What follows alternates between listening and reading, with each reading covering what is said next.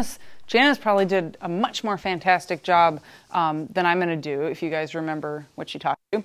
But the hematopoietic system um, consists of blood, but also bone marrow, which makes the cells that goes into the blood, the liver and the spleen, which help remove those cells, and then the kidneys, which make this thing called erythropoietin. Do you guys know what that is?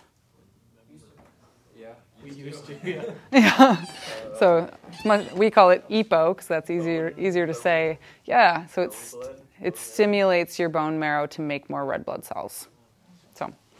So if someone's got kidney failure, sometimes they are anemic. Very, very often they're anemic. They have low red blood cells, and sometimes we will give people injections of EPO to try to create that. Is that usually pretty successful? Mm-hmm. Yeah, yeah, it is. Oh yeah, and let's talk, so the, the liver and the spleen. Let's talk about. So what the spleen does is the spleen. What what does the spleen do? filters blood. It scavenges abnormal blood cells. Mm-hmm. Yeah. How does it do that? Yeah. Does it filter white blood cells, red blood cells, platelets, all of them?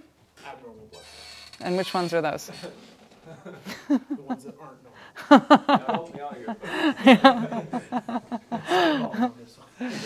Yeah, generally red blood cells. Um, white blood cells tend to kind of die on their own, and then the lymphatic system tends to take those and kind of do away with them. Um. Red. Red. Spleen, red. Yeah. Spleen is red if you look at it, so that will maybe help you remember it. Um, and then platelets just kind of like dissolve on their own in the bloodstream. They're much smaller. Um, the liver helps make clotting factors. It makes most of the proteins that are in our bloodstream come from the liver, so that's kind of its main role. And then it removes toxins. It filters the blood for toxins. So think about the spleen as kind of a meshwork that things go through it and then they get caught once they're abnormal enough. Um, and the liver is an even finer meshwork and a much more sophisticated organ. Okay, plasma. So if you took our blood, you give a blood transfusion at the d- blood donation center, and then they spin it down. They put it in a centrifuge and start making it go like this. What happens is some of the blood cells will will go to the side and then skim off to the top, and then they put it back in and spin it faster, and they do that three times, right? So when you go to donate blood, they take whole blood, but when we give blood to patients, we give it back as the components. We give them a red blood cell transfusion or a platelet transfusion or this thing that we call FFP, which is fresh flo- frozen plasma. So, plasma is that if you spun out all of the cells from the blood, the stuff that's left over. So, what it's made up of is uh, there's obviously lots of water in it, but then there's electrolytes. Uh, so, like sodium and potassium and stuff are just like floating around in it. There's dissolved gases. So when, when air goes into our lungs, some of that oxygen and CO2 gets bound to hemoglobin on the red blood cells, but some of it also just is floating around in the plasma. Not a whole lot, but a little bit. And then there's glucose floating around in plasma. And then there's a whole lot of proteins. And those are clotting cascade proteins, so proteins that help you make clots, um, and then proteins that help dismantle those clots if that process gets going too much. Uh, there's proteins that help the blood be not too basic or not too acidic. And then there's a whole bunch that help transport things. Generally, those are called hormones or steroids. I mean, it's a type of steroid. So all of those are in plasma. Red blood cells get made in the bone marrow. They last about 120 days before they each die. How they die is that they get caught in this meshwork of the spleen generally, and then sometimes they just kind of burst, and we call that hemolysis. The way that we measure your red blood cell count, so when they come to the ER and we get a blood test, you get what we call a CBC, which is a complete blood count, and it will have these two numbers, the hemoglobin and the hematocrit. So the hemoglobin is the absolute number of red blood cells that you have in your blood. The hematocrit is the percentage of red blood cells versus the entire kind of percent of the blood. And it's, it's not direct. So, like a normal hemoglobin, it's gender, there's a difference between genders too. I think males have a higher baseline hemoglobin, but um, it's generally above like 12 or 13 is a normal hemoglobin. hematocrit normal would be like above 35, but it's not. It's not that 35% of your blood is um, is red blood cells. It's the calculation, the math that they do for it is more complicated, and I don't know all the details, but but it's that's generally what it is. So if you took someone and you bled them out, let's say they had you know significant trauma, they're bleeding out whole blood. That percentage should still not be hugely affected, right? It should be so. Let's say they're 35, their uh, their hemoglobin is 10, and you bled them down to a hemoglobin of 9. Their hematocrit, let's say, was 30, 30 and then it might be like 26. But let's say you took someone with a hemoglobin of 10 and you did a blood trans, you did dialysis, let's say, and you took away just the plasma. So you dehydrated them. Their hemoglobin will be the same, 10, but their hematocrit will actually go up because they're because if they're dehydrated, they're going to have a higher percentage of red blood cells per the overall blood volume when people come into the ER, we, we have certain numbers that we will absolutely transfuse someone for, and then we also look at symptoms. So if someone has a, a, low red blood cell count and they're dizzy or they're short of breath or they're having chest pain, sometimes we'll give them a transfusion sort of just for that. But if anyone has a hemoglobin of 7 or less or a hematocrit of 21 or less, we always, pretty much always, give those people blood transfusions because that's sort of the number where you say if you have fewer red blood cells than this, you aren't going to have enough blood cells to adequately carry oxygen to all of your organs. So I know that there's been talk that at some point uh, paramedics in the field may start may be able to start giving blood transfusions. Yeah. So then, are we going to need to have the materials to test for those levels in the field, or are we going to have time to do that, or are we just going to go straight to a transfusion? Yeah, so right now, um, I think Albuquerque is giving blood. I think maybe LA is, and Seattle has talked about it, but as far as I know, is not doing it yet. Um, what they are doing is giving whole blood. And they have to have a special relationship with the blood bank that when they take blood from people, they're not spinning it down, they're just giving them the whole blood product. Whole blood um, so the, the, one advantage of spinning down the blood products is that they last longer. So, and I, I don't exactly remember how long, but like let's say you take a blood transfusion from someone and you store just RBCs, you can store that like up to a year or something like that. Whereas if it's whole blood, I think because it's concentrated. Um, it's because it's concentrated, and I think it's because there's a whole bunch of proteins and stuff that sit in the blood that over time will break down the red blood cells or create clots or things like that. Whereas if you spin out, right, they do exactly. But if you spin those out and you just have pure blood, red blood cells and there's no proteins that break them down, they just sit there. And, and if you're, they're in a fridge, they preserve pretty well. So, uh, so if you give whole, if you get whole blood, I think it only lasts six weeks, something like that. So it means that this very valuable resource that we're taking from people you know, it just, it's not, that's one reason why whole blood isn't as good of a product. But a lot of people are saying we should do that. Like, why are we dividing it up and then giving people back, you know?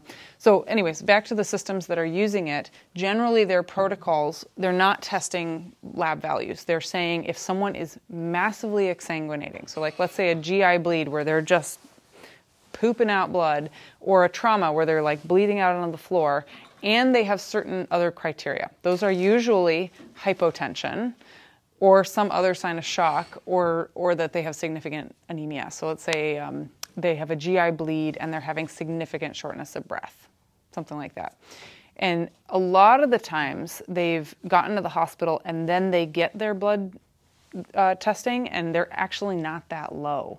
Um, so then you say, okay, well, should we be doing this in the field? But the risk of one blood transfusion is not that high, so in general it's thought to be pretty safe. And then sometimes if someone's like actively just like bleeding out, you might get their hemoglobin and it's 9, but they're actually lower than that. It's like the blood test hasn't caught up with kind of how low they are at that moment yet. Sean. So, um, whole blood lasting only 6 weeks and with all these isolation procedures going on, is mm-hmm. there some kind of um, prediction of Yeah, um, I might have six weeks might not be exactly right. It's something like that, but um, uh, I haven't heard anything about that with all the COVID stuff going on. We and then the other thing is when we take blood, it lasts for a really long time. So they probably have a big stock, and we don't use whole blood very often at all. But I haven't heard that they have a big shortage. That sounds like a great research. Yeah. I mean, occasionally, occasionally, occasionally we do get really low. Like you guys probably hear this. They message it to the community when they're like, the blood blood bank Northwest is getting low. Like, please go donate blood. Like, have you guys ever heard that on the TV or the radio? Right. So they message it when they're getting low. If you're in their email system, they blow you up all the time with Mm-hmm. like, "Yo, it's your due. Like, we're low. Like, come on in." And, and then when you Mm-hmm. get in there, depending on what type of whole blood you want to give, is it AB positive, A positive, Mm-hmm. O negative?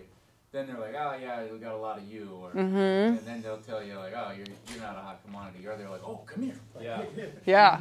come back next week. I don't care." that's- Yeah, okay. to donate whole blood Speaking of which. plasma because I'm AB positive, and apparently Yeah. AB positive plasma is like the universal plasma donor. Mm-hmm. They're like constantly calling me. Mm-hmm. Yeah, exactly. That was what I was going to talk about next. So, do you guys all know what your blood types are? No? If you donate blood, they'll tell you. So, it's kind of interesting. What are you guys? A positive. A positive? You're A positive too? Well, you're AB positive? You guys know? No idea. B positive. A negative. Oh, you and me. Uh, Really? Yeah. So so what that is is that you've got little proteins that sit on the surface of the red blood cells and that helps your body to recognize what's you and what's foreign. And so if you have a type A person and you give them type B blood, the body is going to attack that type B blood. It's got anti B antibodies essentially. And and then that is going to create this huge inflammatory effect on the body and then they're going to become hypo it's essentially like you have severe anaphylaxis and that person's going to become hypotensive and quite sick. So that could lead to issues with us transfusing blood in the field too, then, right? well we'll talk about that in a second. So yeah. So so there's type so there's the a so you've got a red blood cell there's a proteins and there's b proteins or someone can have both right so like me and dan only have a and you have both um, and then there's type O, which is that someone doesn't have any of the proteins. These proteins don't do anything, they just help the body to recognize uh, it's sort of like a genetic uh, signature or something like that of this is me. Um, there's also this thing called RH factor. So it's just another protein that sits on the blood cells or it doesn't. And do you guys know why we care about RH? Yes, exactly. So, so if you give someone, if someone has A, B, or A blood and you give them B blood, that's really significant. Like they are going to get super sick. If someone has RH positive blood and you give them, or let's say they have RH negative blood and you give them RH positive blood, they don't get quite as sick. They don't get that massive inflammatory response. But what happens is that the body recognizes that RH factor as a foreign protein and it starts making antibodies against it. And then that's never going to make a big deal unless that person has a blood transfusion in the past, eh, sorry, in the future, in which case they might have more of a response, or they are a young female of childbearing age that then gets pregnant and that say that baby so let's say mom was rh negative and dad was rh positive right? You make the baby the baby has like a 50-50 chance of having rh positive or negative blood but if it's an rh positive infant or fetus the body will have antibodies against that and attack the fetus and that mom is likely to have a miscarriage so it makes it more difficult for that person to get pregnant so, when we give blood transfusions, if someone comes into the ER and they're not dying in front of us, we give we try to match them. We try to figure out what their blood type is and give them the exact blood that would fit their blood type. But if they're dying or if they're in the field and you're giving um, whole blood, there is a universal donor. Do you guys know what that is? O positive, O positive and O negative, exactly. So O negative would be the total universal donor because you could give that blood to even young females of childbearing age. But if but if it's O positive, so positive means Rh positive, you could you would not want to give that to young females of childbearing age. So that so O positive blood could go to older women or to any male. So in general, um, so we carry so up at the medevac service in Alaska, we carry blood. Um, it it costs us more to get O negative than O positive. So we carry both. We carry a unit of both. And if that person is a male, we say give them the O positive preferentially, and if it's and then otherwise, you know, female, we just give them O negative.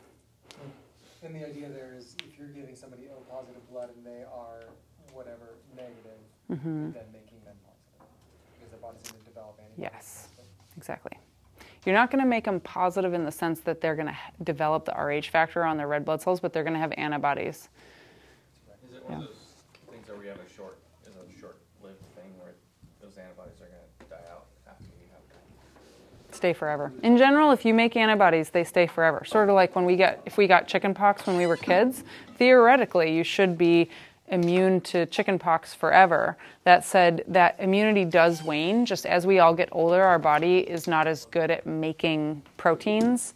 So if you got exposed to chickenpox when you're much older, you might be at risk for getting it again. That's why we sometimes you'll get boosters, like um, like older people get a pneumovax vaccine. That's a booster of those antibodies to try to re-stimulate that response. Zach.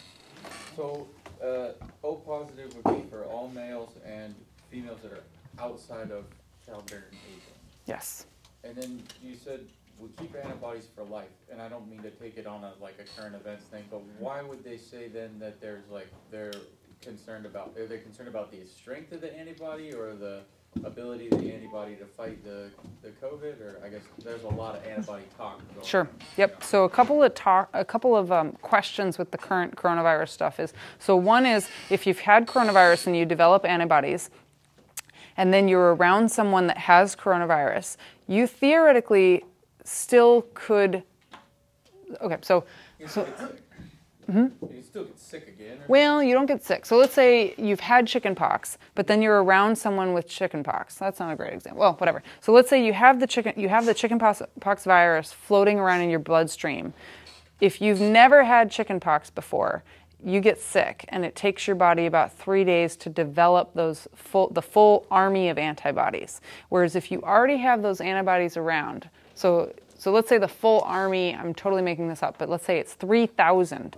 If once you are you have gotten better from that illness, let's say you just have 100 of those antibodies floating around. You don't you don't need 3,000. But when you you're exposed to chickenpox again, those antibodies go bind to the chickenpox and say and they signal, they say, "Hey body, there's chickenpox here. We need to make an army." And they can make it, it triggers this response that can make the 3,000 antibody army really fast, like within 24 hours. build a barracks first. Yeah. Yeah. Usually within 24 hours. Yeah. So you probably won't even get sick if you were exposed to chickenpox again because you make those antibodies so fast that you shut it down. But you still theoretically could kind of transiently carry that virus. And then the question is are you able to transmit that to other people to be contagious, right? So But-. Yes. And but the way then we go back to like how do we actually shed virus, right? So for respiratory illnesses, generally it's it's droplet. We say droplet precautions, right? That you you cough and that someone else inhales that and that's how they get sick. If you're not getting sick, then theoretically you shouldn't be coughing and you shouldn't be transmitting it. So one big thing with coronavirus is let's say you've had it, you have the antibodies, can you still transmit it to other people? And the thought right now, at least from what I've read thus far, is that no you can't because you're not getting sick and you're not transmitting it able to transmit it in the ways that we know that people are transmitting it theoretically. The other question is if you've had it, do those antibodies keep you immune for life? And prob- I think everyone kind of agrees if you had coronavirus in March, you're probably going to have at least three to six months where for sure you're going to be immune, right? Because because the body's going to be strong. But any like any virus, antibodies wane a bit over time, but generally over time is like years 10 years, 20 years, 30 years. Um, so I think that's just part of the question is like how long does that immunity last?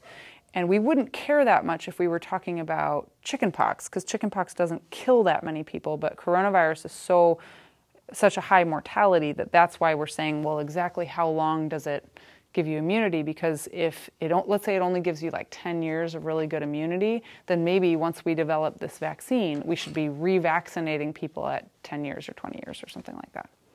Okay. Mm, I think Paul and then Dan. Um, could you just briefly talk about antigens versus antibodies Yes. one more time? Like the difference or mm-hmm. So, so on any given cell, like here's kind of a red blood cell, it's going to have a protein that I don't know. It could look like whatever. Let's say it looks like that. Antibodies generally have the shape of a Y, and then this is going to come across ooh, and bind on a receptor. So the antigen is that, and this would be the antibody. Anti- antigen is a word that just means something that can be bound. And that could be a cell that has like a protein that's a normal thing for us, or it could be a foreign thing. Like, let's say a bacteria gets into our bloodstream. That bacteria could be an antigen that then we're going to send things to bind it. Um. Does that answer? Sort of? Yeah, it does. Okay. Dan. Uh, with the coronavirus, Mm. it's an RNA virus, correct? Yep. That has mutations. Would that affect immunity? If you, because, you know, with, like with the flu vaccine, you know, Mm-hmm. uh, influenza, we get the shot, but that doesn't mean we won't get it because we don't know what strain is going to be. We best guess. Is that, Mm-hmm. you think that'll be similar with this when we finally get a vaccine?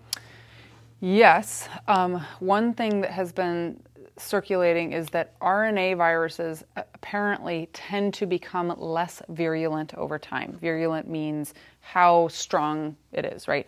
Because if a if an RNA virus is so virulent that it kills its host, it's not going to get transmitted because that person is dead. So it wants to be subtle enough that it can get them sick, have time to replicate and infect other people. Um, so, like that's evolutionary pressure is for it to become less. yes, yes. So, so who knows what's going to happen, right? But like something that people smarter than me have said is, well, statistically, this thing will probably become maybe more prevalent, but less deadly over time. Could, but it could be similar to the flu, where this, Absolutely. with this vaccine, Right. not gonna be like, oh, everybody's been vaccinated, it's not going to be here anymore. Right. It's not like polio, where once you've had, like, we can eradicate polio because it really isn't mutating. Like, I think coronavirus could absolutely mutate, and, and yeah, it might be like the flu, where we have to make a new vaccine every year or two or whatever. Yeah. John. No, never mind. it's not me. Sure. Paul. Uh, just because I'm type AB blood, Mm-hmm. so I have Mm. receptors on my blood cells, Yes. but I don't have the antibodies. Yes. There's- I'm disconnected somewhere. I'm not understanding the importance of Yep. that. So, got your red blood cell. Let's say you're Emily and you've got A sticking up there. But let's and then I've got B antibodies, right, in my blood. So if I give if you gave me a type B blood transfusion, those would bind to the B Can you see, Sean? Sort of? Nope. Better? Yeah. Uh, uh, the the B. So if you gave me type B blood, those would go bind to those blood cells and create a problem. But if you're Paul, you have type A and type B um, proteins on your red blood cell, and then you don't have that. Because if you did, you would attack your own red blood cells. So if we take your blood and we spin it down and we take out all the cells and all we have left is the plasma, your plasma does not have A or B antibodies. So that's why you are the universal plasma donor, because if we give your plasma to someone that um, has AB blood, it doesn't matter. Or sorry, we can give you give your plasma to someone that has AB blood because you're not going to fight it. But then let's say we give your plasma to someone that's type A or type B or type O. It doesn't matter because either way you don't have antibodies that are going to fight whatever they have. Does that make sense? So it's really important that someone has type that type AB blood gets type AB plasma. Yeah, I'm saying that right. But if they but if they have anything else, it's not as important. But we can give your plasma to them. Is, And uh, are the, the anti-B antibodies that that is, are, are they just, they're like the antibodies we were just discussing, like there's a, a little bit of them, and then when the infusion hits, then they, they call in the army? and Yes. have a little bit of a delayed, uh, response, and, and then the Yeah. begins? Yeah, probably. Okay.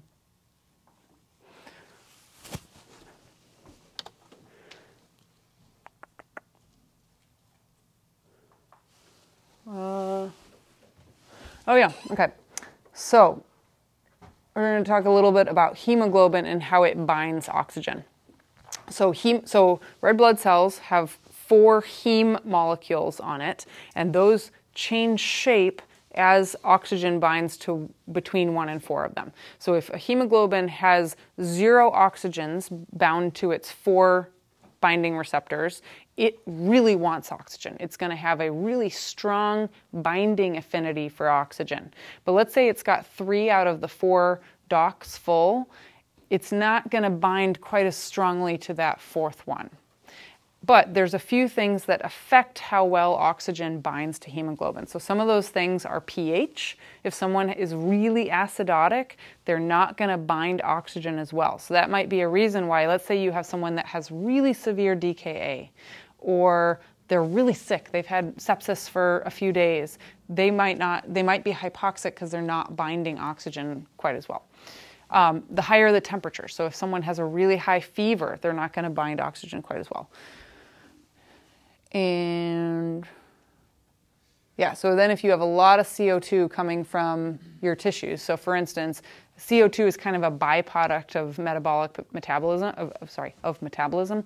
Um, so if you if you have sepsis and your body's really sick and kind of working hard to try to make itself better, um, you're going to produce a lot of CO2, and that helps uh, hemoglobin release the oxygen theoretically to get it to your cells. Yeah, carbon dioxide. If I, sorry if I said the wrong thing. So- car- said the right thing, I'm, I was wrong, oh, okay. because I, I thought you were talking about carbon monoxide. Yep. So the way that it does this, I don't. This is from. This is a little bit from your book, so I don't need, know if you need to know this for tests and stuff for National Registry. But the way that hemoglobin changes its affinity for oxygen is through this protein, 2,3 bisphosphoglycerate. So apparently, if it increases the amount of that, it decreases the affinity for which oxygen will bind to the hemoglobin. Carbon monoxide. So here we go. CO has 210 to 250 times affinity, so way more affinity for blind, binding hemoglobin than oxygen does. So that's why if someone has CO poisoning, uh, their oxygen level might actually kind of look normal, but they're not actually getting that oxygen onto their hemoglobin because it's bound up by all the CO molecules. Sean, Do you know if that affinity is impacted by temperature?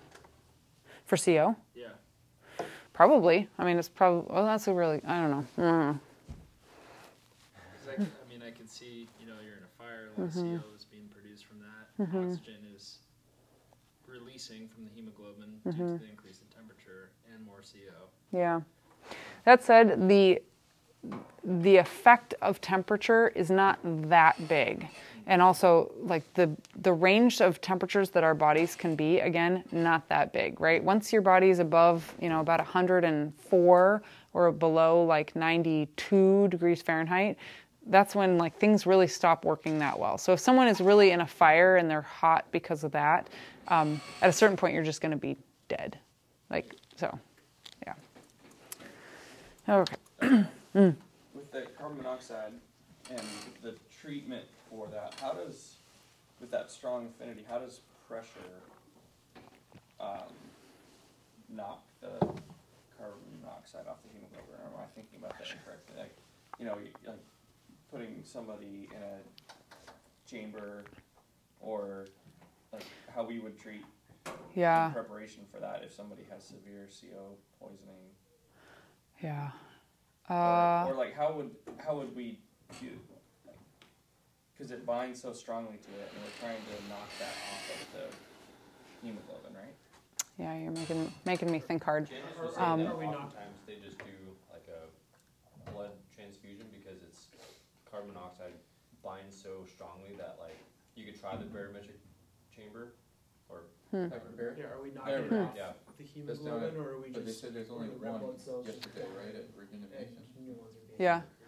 So if someone has carbon monoxide poisoning, you generally give them car, uh, carboxy, carbox, carboxyhemoglobin. No, I'm not saying that right. Cy- what's- See- No, cyanokit is for, oh yeah, hydroxycobalamin, sorry, which is the cyanokit. Wait, but we're not, I'm confusing that with cyanoid, for cyanide, yeah. Um, we give them oxygen, sorry, duh. We put them on 100% oxygen, and what you're doing is that, so let's say you've got um, a hemoglobin molecule. Um, so you've got its four receptors, and you've got tons of oxygen floating around. And then you only have a little bit of CO. Let's say more oxygen, right? So if you make it such there is way more oxygen than there are CO molecules, it's just going to be more likely that the that the hemoglobin gets bound with oxygen than with CO. So that's that's why we give 100% oxygen. We just kind of want to storm them with oxygen, and over time the CO will kind of release and take more oxygen, and the CO will get digested.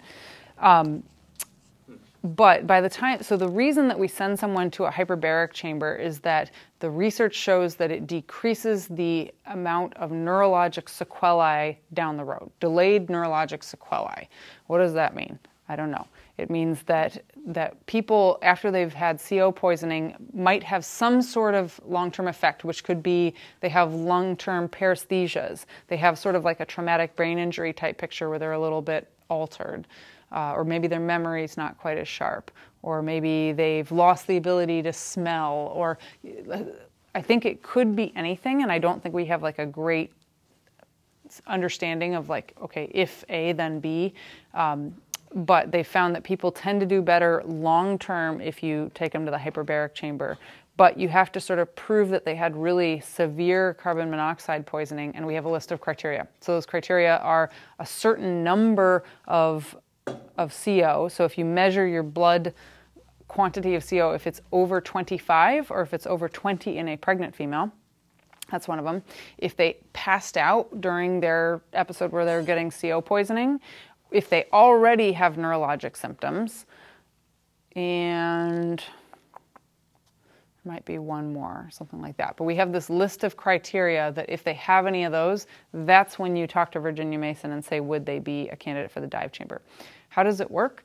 Um, so if you raise the atmospheric pressure, I don't exactly know, but I would kind of guess that maybe that higher atmospheric pressure is maybe useful in helping to unbind CO or to help oxygen bind. I'm not actually that doesn't make any sense. Higher higher atmospheric pressure would not help oxygen bind more, but it might help the CO release. I'm not totally sure. It's a good question. So it, for us, when we're given high flow O2, you're mm-hmm. not necessarily getting rid of the CO off the hemoglobin. You're just trying to inundate the rest of them that aren't filled with CO with oxygen. Well, it does help get some CO off of it because even though it has, you know, a 200 time binding ability, if you have tons of oxygens just saying like, "Hey, get like take me, take me," like some of that CO will bind, will unbind and oxygen will bind. So the affinity, part, part of that definition is how long it stays attached to the. No, think of affinity as sort of like a magnet. It's like how strong that magnet is going to attract it. Um, but once it's on there, the, the strength of the magnet doesn't really affect the time. Um, just the body, every, everything, I know it's sorry, really confusing to, to explain. Um, everything in the body is kind of a balance, right? Like our body is always clotting and declotting. It's always becoming more and less acidic and basic, right? There's kind of a lot of, the body is always kind of in this little back and forth motion. So even though something binds to hemoglobin, it's probably always kind of like binding for a while and then releasing, and then binding and then releasing.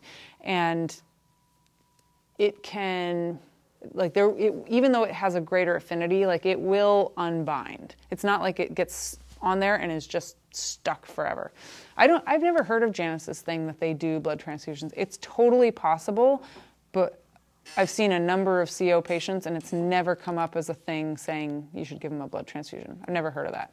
I think just think talking out loud, I think a reason why you wouldn't want to give someone a blood transfusion is that they still have CO floating around in their plasma. So if you give them new blood cells, that CO is just going to bind the new blood cells. And every time you do give a transfusion, you do the risk isn't that great, but you always put them at risk for a transfusion reaction. So you have to ask is the risk of the transfusion higher than the risk of what they already are at? Dan. Uh, if you didn't do anything, what's Mm-hmm. the not the half life, but how long would you like? How long would it take for the body to process that CO and get rid of it on its own? So when someone comes in, we'll put them on six hours of 100% O2.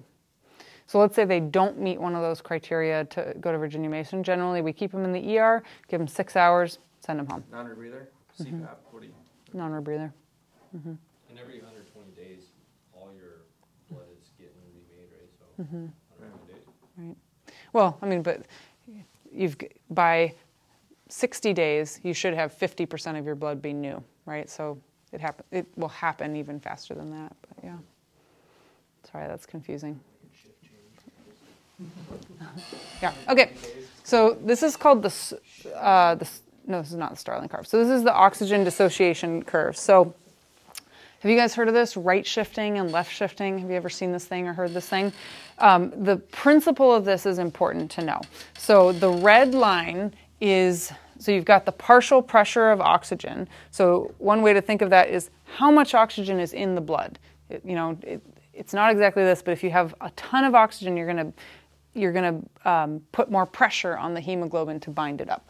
Um, and then this is how what percentage of the hemoglobin gets bound up. So, and, and then another way to look at this is your your SAT. So, if you have a lot of oxygen in your bloodstream, less of the hemoglobin. So there's this curve right here where it's really steep, and the oxygen, the hemoglobin has a really high affinity to bind the oxygen. But once you get to higher oxygen levels and the hemoglobin mostly already be, being bound up with oxygen, it's going to have a lower affinity. So we can shift that through a couple of different things. So this curve is steeper and it's more likely to bind up oxygen at, le- at less oxygen in the bloodstream if you have decreased temperature, decreased uh, so decreased, uh, that's the molecule that helps uh, hemoglobin bind oxygen, CO, and acid. And then, so like the a way to think about that is that if you have any of those things going on, so you're acidotic, you're hypothermic, you've got carbon monoxide poisoning, hemoglobin's not going to bind oxygen quite as well. But if you've got increased temperature, or sorry, I'm messing this up. If you're acidotic, those things will make it more likely to bind it. Sorry, I'm totally messing that up. But essentially, these things so temperature, carbon monoxide, and then the body adjusting the amount of this protein in the hemoglobin will make that hemoglobin more or less likely to bind oxygen. The Main take home is just that that if someone has a fever or if they're sick, you know, they're acidotic, um, those things will make it make them potentially hypoxic. That would show up with their just being lower. Okay. Uh, do you guys need a break? Take a break? Up to you. Yeah. Okay. Five minutes. Um, I'm sitting here and I'm thinking, especially when I saw your, your red and your blue, I keep thinking about, you know, blue bloater, pink puffer, hypoxic drive. Are they altering the shapes of their red blood cells or the hemoglobin protein's abilities or why, why do they go to the hypoxic drive and become retainers? Is, are they doing something to their hemoglobin? Sure. Or they're red blood cells? No, they are. So they're not. They're not. There's no change in the hemoglobin. Um, it's it's the normal hemoglobin change. So let's say you have C- advanced COPD, and what we try to try to titrate people's SATs to is 88 to 92 percent in COPDers, right? 92 percent for everybody else. And that's because those people are kind of always a little bit hypoxic. So their oxygen, their hemoglobin is always going to have a slightly higher binding affinity for oxygen, but it's not higher than if you took any of us and put our oxygen level at 88%. But, there, but it is, it's higher for all of us at 88% than it is at 95%. Okay? But the hypoxic drive has to do more with the amount of retained CO2, right? So if I get a blood gas from someone in the ER, I get a certain number of numbers from that. I get the pH of the blood, the percentage of CO2 in the blood, the percentage of oxygen, and the bicarb, and I can interpret that. So when I get a blood gas, so you guys get end-tidal CO2, right? That's your kind of equivalent of our blood gas. When so normal end-tidal CO2 would be 35 to 45 percent. Same thing for when I get a blood gas in the ER, except the blood is a little bit more precise. Um, a COPDer probably always lives either at the higher end of that range or maybe at like 45 to 55%, something like that. So CO2 causes, let me think about this, vasodilation, I think, of blood vessels, and that somehow, hand waving, um, essentially makes it so that you always are kind of trying to absorb a little bit more oxygen. If I have that right. So it's going, and there's central effects. So there's little receptors in your brain that sense how much CO2 you have and say, if your CO2 is going up too high, it triggers you to breathe faster and deeper. That's how it does it. Yeah. Okay. That So your makes sense. cells would always be more, a little more hungry for the oxygen, rather than they're uh, inspired to get rid of their wastage, their CO2. They end up retaining more of it. The the hemoglobin will be more hungry for the oxygen and the brain is triggering you to breathe more which if you if you take deeper breaths and you breathe faster you're getting more oxygen but you're also releasing more co2 Um, can you talk about the, our target sats that we have in our protocol now versus because they seem to be I think they're a little lower in this set of protocols and ACLS talks about like 94 and our protocols in some areas looks like 92 to 95 being i mean you guys are studying acls right now so you'd know better than i would. Um, but i don't know where that's coming from 94% um, i would say most of the literature so we used to kind of say keep people's sats high like 95% and above. Um, but there's been some studies that have come out over the last 10, 15 years that show that oxygen it can be harmful, that it can create free radicals. So they've done a bunch. There's there's a great trial called the Avoid trial where they took patients just with STEMIs and and um, ACS STEMIs and NSTEMIs, and then they took. Uh, there's been some other critical care trials where they take just people that are really sick, and in all these trials they've randomized them to a high versus a low oxygen strategy. So trying to keep their SATs at above 95% versus keeping their SATs at 92 to 95%. And pretty much across the board in these studies, the low oxygen strategy patients do better. So I don't know where ni- where the number 94 is coming from, but I would say this is so anything that gets published takes about 5 years to get to the American Heart Association recommendations. So it could just be that they're a little bit older and then the way that the American Heart Association tends to work is that they give levels of evidence. So they say this is grade A evidence, grade, you know, sort of like we thou shalt do this would be grade A, grade B would be it's probably a good idea if you do this. Grade C would be like it's optional, do it if you want, and then grade D is like we don't have enough evidence, we're not going to make an opinion on this. So I think my guess would be like let's say they take some of this new literature, they're going to say, yeah, we have some evidence showing that high oxygen might be harmful. You should probably consider doing, but they're not going to be like thou shalt. Um, so that's my guess of why they are saying 94%. Um, yeah, but the protocols I don't think are different from the old ones, but Oh, or maybe they are. I don't I know. they were a little bit lower. Well, we're saying titrate only to 92. I think the other, the old ones might have said titrate above 92, but now we're saying titrate above 92, but not higher than 95. Yeah. Okay, doke. So white blood cells. There's a whole bunch of different types of them. Um, here they are, and they all do different things. So, like for instance, macrophages come and so let's say there's like a bacteria floating in the bloodstream. They cut they're big goobly gobs and they come and like envelop the bacteria and then they eat it and digest it. So that's how those work. Um, eosinophils are have to do with allergic response and like you've probably heard of like histamine response right so eosinophils get activated by that sort of pathway of, of allergies and then release stimulate tons of release of histamine basophils do something somewhat similar neutrophils are kind of our primary like let's fight um, bacterial bacterial infections um, so let's see so yeah basophils store histamine Eosinophils are yeah, part of the allergic response and fight parasites. Neutrophils also help un- engulf microorganisms. Lymphocytes, so it's we only have the small lymphocyte up there, but those there's two types of them. There's T cells and B cells. So uh, B cells produce antibodies. So we talked about that if you have 10 antibodies of something and one gets activated, it's going to stimulate this B cell response to generate a ton of those antibodies, and then that's how you build your army.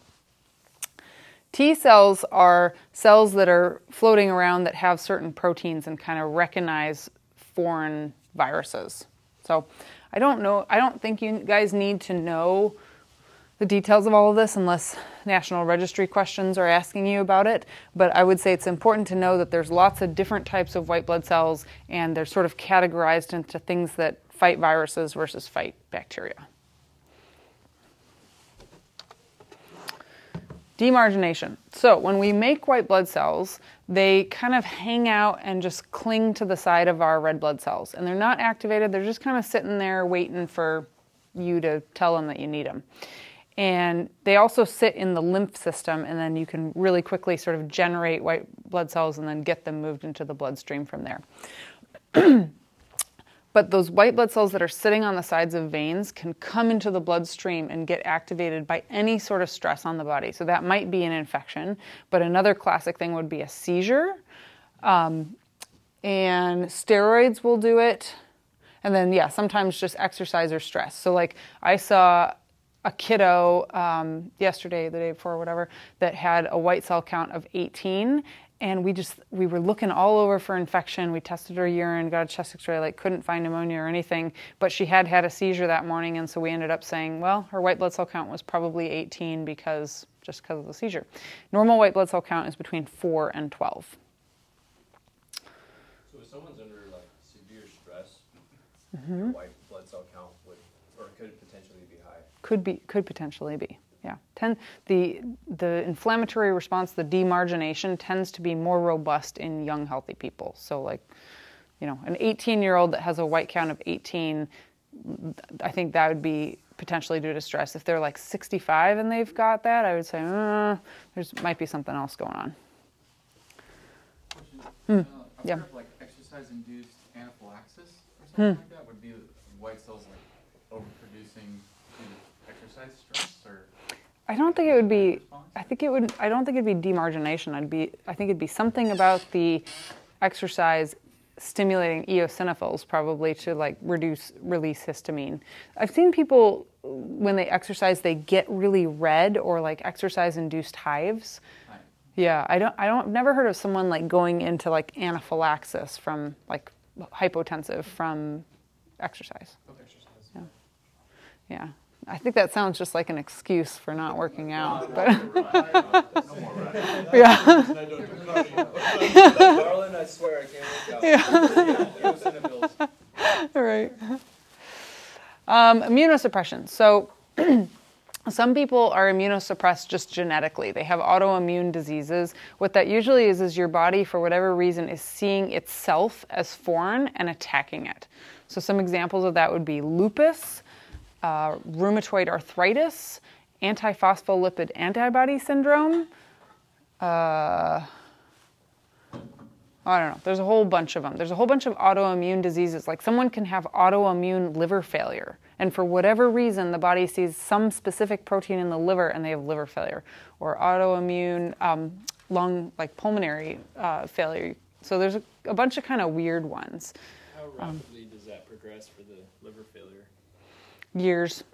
Usually, usually autoimmune diseases present in people's 20s, and it's it had usually been going on for 10 years or so. Kids so this is like the germ theory of kids. So when you're a really small infant, like six months, six months or less, or a year or less, you don't really have antibodies, and that's why breastfeeding is encouraged so much. Is because the mom actually gives her antibodies to the baby in the breast milk. So that's why they say breastfeed for six to 12 months. Um, but then after that, the kid has to develop their own antibodies, right? So as that's why kids get sick all the time is because we have those antibodies, but the kids don't. So they get sick, they develop the antibodies. And then it's germ theory that if you prevent your kid from getting sick, say don't touch anything, you know, that they're not going to get those sicknesses and develop those antibodies. And theoretically, they're they're more fragile, I guess, when they're older. That's the theory. Um, but uh, you don't tend to have quite as robust of an immune response until you're a little bit older, like teenagers and 20s and then onward. So I think that's probably the reason why the the autoimmune process might have been going on for a while, but you're still building up your antibodies, and then finally it starts injuring the body. So, is there another question? I did, uh, but I was gonna ask about lupus, because I don't know it, but I just Googled it. Cool. So you're gonna like research a topic and yeah, exactly. yeah, yeah. So other yeah. Hey, Wikipedia? Wikipedia can be great. I, I look at Wikipedia all the time, but something I'll kind of do is if it Wikipedia gives references, right? So it'll say we say this because of this, and if you go down to the bottom, you can just really quickly like breeze through those articles and say, do those sound legit? And usually it is. So, hmm. anyways, okay. Uh, so there's autoimmune diseases, um, organ transplant patients. So if someone has an organ transplant, their body is sort of by definition going to see that foreign organ that organ is foreign. So they try to match transplant patients as close as they can with the different proteins that are on their organs but you're never going to get it 100% right. So you have to immunosuppress that person so that they don't attack that organ and go into rejection Is that, that's more complicated than just the blood type? Yeah, yeah, because we have a ton of protein, just different proteins, um, and it's I, I don't even know all the things that they cross match for. But that's why if you have a family member that and like the closer the family member, it, you tend to have more of the same proteins. So, Zach. And, and you're talking about to, to not reject, you're taking like anti-rejection or like immunosuppressant Yep. medication? Yep. So the the most common medication that organ transplant patients are on is called tacrolimus. But if you see someone on that medicine, see these are all the things like you guys aren't going to remember this, right? And just to make it more complicated, we have generic names and brand names for all of the medicines, right? Um, but there are certain, you know, as you guys are paramedics for longer and longer, it's really useful to learn a lot of these medications, even though we don't carry them to say, huh, you're on tacrolimus. And, the, and you say, oh, have you had any medical problems? And they say, no. And then you look at their belly and they've got a huge scar right there. And you say, oh, have you had a liver transplant? Oh, yeah, like 14 years ago. And you're like, oh, that's, that's a medical problem. You know? yeah. right. So, yeah, so tacrolimus is an anti-rejection drug. Um, HIV obviously makes you immunosuppressed because HIV is a virus that attacks your T cells so that you can't fight off uh, viral infections and bacterial infections quite as well. Blood cancers. So if you have leukemia or lymphoma, you, your bone marrow is making so many white blood cells that, on one sense, it kind of overwhelms the white blood cells. Like it's just, like it's sort of like this, where you have like so much, you know, oxygen that the that the normal white blood cells can't function as well. But then also in blood cancers, those white blood cells that you you're making aren't normal functional white blood cells. They're mut, mutant white blood cells. So that will um, functionally make you immunosuppressed. Um, and then anyone who has cancer is often on chemotherapy, and that makes you immunosuppressed because it tends to be toxic to the bone marrow itself, and you don't make as many white blood cells. Um, radiation does not make you uh, immunosuppressed. Just FYI, if someone's only on radiation therapy. Platelets. Uh, they survive seven to ten days. They're removed, oops, by the spleen. I don't remember what I said before, but they're removed by the spleen. And uh, so when you cut something, you cut your skin, little inflammatory molecules are released there that then trigger the platelets to get activated and to come and bind to that spot. And there's this whole whole cascade, which I think I'll show you in a second. Oh, here we go. so you cut I know what that is. You cut your red blood cell, it releases inflammatory molecules. Um, the blood vessel will start to squeeze down as well, so vascular spasm will occur. Then platelets will come and kind of with red blood cells go in that area, and then it activates this thing called fibrin, which is part of forming a clot, and that will come and kind of bind everything together. And then over the next sort of week or two, the red blood cells and the platelets will actually sort of dissolve away, and you're left with this fibrin meshwork. And that's what creates scar tissue, sort of as we see it, you know, that thick white stuff. And the liver makes a whole lot of these proteins involved in the clotting cascade. So, there are a number of different things that will make it so that you can't form clots as well. So, one is that if you have liver disease, you aren't going to make those proteins as well as you should be, and they might not be functional or you might not have them at all. Um, so, liver patients tend to have high, we call it INR, is how we measure how thin your blood is. They tend to have high INR just based off of their disease. And if I don't know if you've ever seen like a liver patient that cuts themselves, they're going to bleed like stink. Liver patients often have GI bleeds, and part of that's because they develop varices in their stomach and their esophagus. But also, once those things start bleeding, they bleed more than someone else that would have a GI bleed. Trauma. so so obviously if you have some sort of trauma and you're bleeding somewhere you want to activate the clotting cascade to try to plug up that bleeding. But if someone is has a severe trauma you can abnormally activate that that cascade. And once you know we, we were talking about how the body has this kind of balance. Once you've swayed that balance way to one side, so you've got this huge trauma, the body is just working super hard to clog up all those bleeding vessels it it's not it, you've sort of tipped it off of its balance and then it kind of can be dysfunctional. And you in trauma if it's a sick trauma patient you can be more likely to clot and more likely to bleed just because of the not just because of cutting something but because of abnormalities of the clotting cascade. Um, sort of. So D, DIC is disseminated intravascular, I think, coagulopathy. And DIC is yeah, that you have an abnormality in your clotting cascade, and oftentimes that's triggered triggered after birth.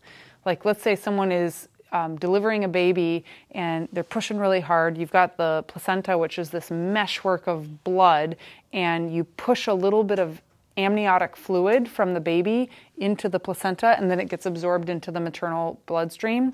That's kind of the classic story of activating DIC. But DIC can get activated from anything, from um, trauma, from sepsis, from whatever, and then that person becomes oozy. They start bleeding from their gums and bleeding in their urine and vaginal bleeding, and it tends to be mu- mucosal bleeding. Um, yeah. So, and, and you can have coagulopathy related to trauma that's not DIC. DIC is technically defined by having a lack of something called fibrinogen, um, but you can also have it with that. Um, so antiplatelet and anticoagulants. So obviously, if someone's taking warfarin or aspirin or Plavix or a whole bunch of drugs, that's going to make them less likely to clot. Fibrinolytics, which means TPA generally. There's another drug called TNKase that we don't give that much, but TPA is the clot busting drug that we give for strokes. So that's going to make it so you can't clot as well. And then if someone has a clotting factor deficiency, what's like the classic clotting factor deficiency of history? Anemia means low red blood cells, but if you were a Russian prince in the 1800s, you might have had this. Hemophilia. Yes. Did you Google that? No. Oh, were you an English major or a literature major? No. I don't know. Yeah. Went to Rio College. Yeah. yeah. So yeah, good job. So so hemophilia is genetic. There's heme- hemophilia A and B, and uh, in Russia in like the 17, 1800s, they thought we want to maintain our nobility and not breed with the peasants, and so they, there tended to be a lot of interbreeding, and there wasn't a whole lot of genetic diversity. And there's like several strains of nobility that had like every single male had hemophilia. So, anyways, interesting. Yeah. Okay. this is the clotting cascade. Uh, you do not need to know this. My point with showing you this is just that there are all of these things are proteins that are floating in your bloodstream. So what happens is, you know, here you've got your damaged blood cell, which reduce, which releases that protein, which then changes that from the inactive molecule to the active molecule, which then changes that from the inactive molecule to the active. Right. So you just go bloop bloop. You just like start activating all of these things, right? And then like trauma, so other inflammatory molecules get released, like those can go down through a different system. And what actually happens at the bottom of this is that prothrombin becomes thrombin and fibrinogen becomes fibrin. And we talked about fibrin is what you need to make clots. The reason I'm showing you this is I wanted to show you how some of these drugs work. So, Coumadin, warfarin, right? People take it and it blocks the function of these proteins essentially. So it puts a stop in the clotting cascade. Um, most most times these days, unless someone was already on Coumadin or warfarin, we don't start people on those drugs because Coumadin requires very frequent monitoring, and also we have a vitamin, vitamin K, that influences coumadin getting digested or getting bound up, kind of. So if someone eats food with a lot of vitamin K, which tend to be vegetables, so if they all of a sudden have a salad and they never eat salads, it's going to affect the ability of coumadin to work. So these other new drugs, rivaroxaban, apixaban, dabigatran, those ones don't do that. You don't have to monitor them, and they're not affected by diet as much. So we so we generally are prescribing those for people these days. Zach. When you say we, are you referring to like ER staff, or are you saying that like, um, we're gonna see less people taking warfarin and over, over time? There'll be more like elderly folks on it, and we'll see like up and coming blood thinners like Yes. Yeah, all of the above. So Plavix is think of Plavix and aspirin together. They're both antiplatelet agents, so the, the, the platelets don't bind to the clot as well. But what's stronger than antiplatelet agents is anti uh, coagulants, um, which these are the ones that affect the clotting cascade. So Xarelto is, I think, apixaban. Um, Rivaroxaban is Pradaxa or something. So you don't wish they didn't make it so complicated with brand names and generic names, but so anyway, so like the way that so we call these things NOACs, novel oral anticoagulant anticoagulants, I think. Thing is that they're not so new anymore, right? So now people are calling them DOACs as well, which stands for direct oral anticoagulant. Um, I still call them NOACs, whatever. But so the so some of the NOACs affect that one. This one affects that protein. So just I'm trying to show you like some th- these are how some of these drugs work is that they take out one step in this massive clotting cascade. Heparin, we often start people on heparin in the hospital because the great thing about heparin is that you can turn it off and it'll be gone within minutes from their bloodstream. So if someone all of a sudden starts bleeding, you turn off the heparin and then they won't bleed as much. For like a fairly complicated process like this, if you're a mm-hmm. drug maker, there's like a lot of opportunity maybe, because if you can mm-hmm. stop any one of these things, you can market to all different. Mm-hmm. Is that what you're saying? Like Yeah. they, they've created a drug that does one piece of this massive chain of events. Mm-hmm. Yep. Yeah, just trying to show you kind of how they work. Like, you don't need to memorize the clotting cascade, but it's kind of good to know that, like, all of these drugs that you're going to see people on just sort of take out one little element and it disables that entire cascade. There's a drug that affects this that you give, which I'll show you in a second because I put it down here. Um, TXA, right? You guys carry that. So we give TXA so that people don't bleed as much. And I told you the body's always in a balance, right? So the so this whole clotting cascade is promoting clots. But there's all, also a process in the body that's breaking down clots. Because let's say we start the clotting cascade and we start forming clots everywhere. If we go too far with that, we can get strokes and blood clots in the gut and the kidneys and stuff like that. So there's always a system going as well that's breaking down those clots at the same time. And TXA disables that system a little bit. So it prevents plasminogen going to plasmin, and so it prevents you from breaking down the clots that you're forming. Okay, so you, so you guys t- give TXA when or why? Severe trauma. What what defines severe trauma? Car accident. Well, loss of blood. yeah. Like what's in your If protocol? If you're unable, if you're unable to control bleeding. If you have signs and Maybe. symptoms of, of like shocks or hypovolemic or mm-hmm. Yeah. So I think they technically need to be hypotensive or or shock, you know, I guess in the protocol, but also the story has to fit, right? Like it has to be a severe enough mechanism and they have to sort of look like they're bleeding, but signs of shock plus trauma.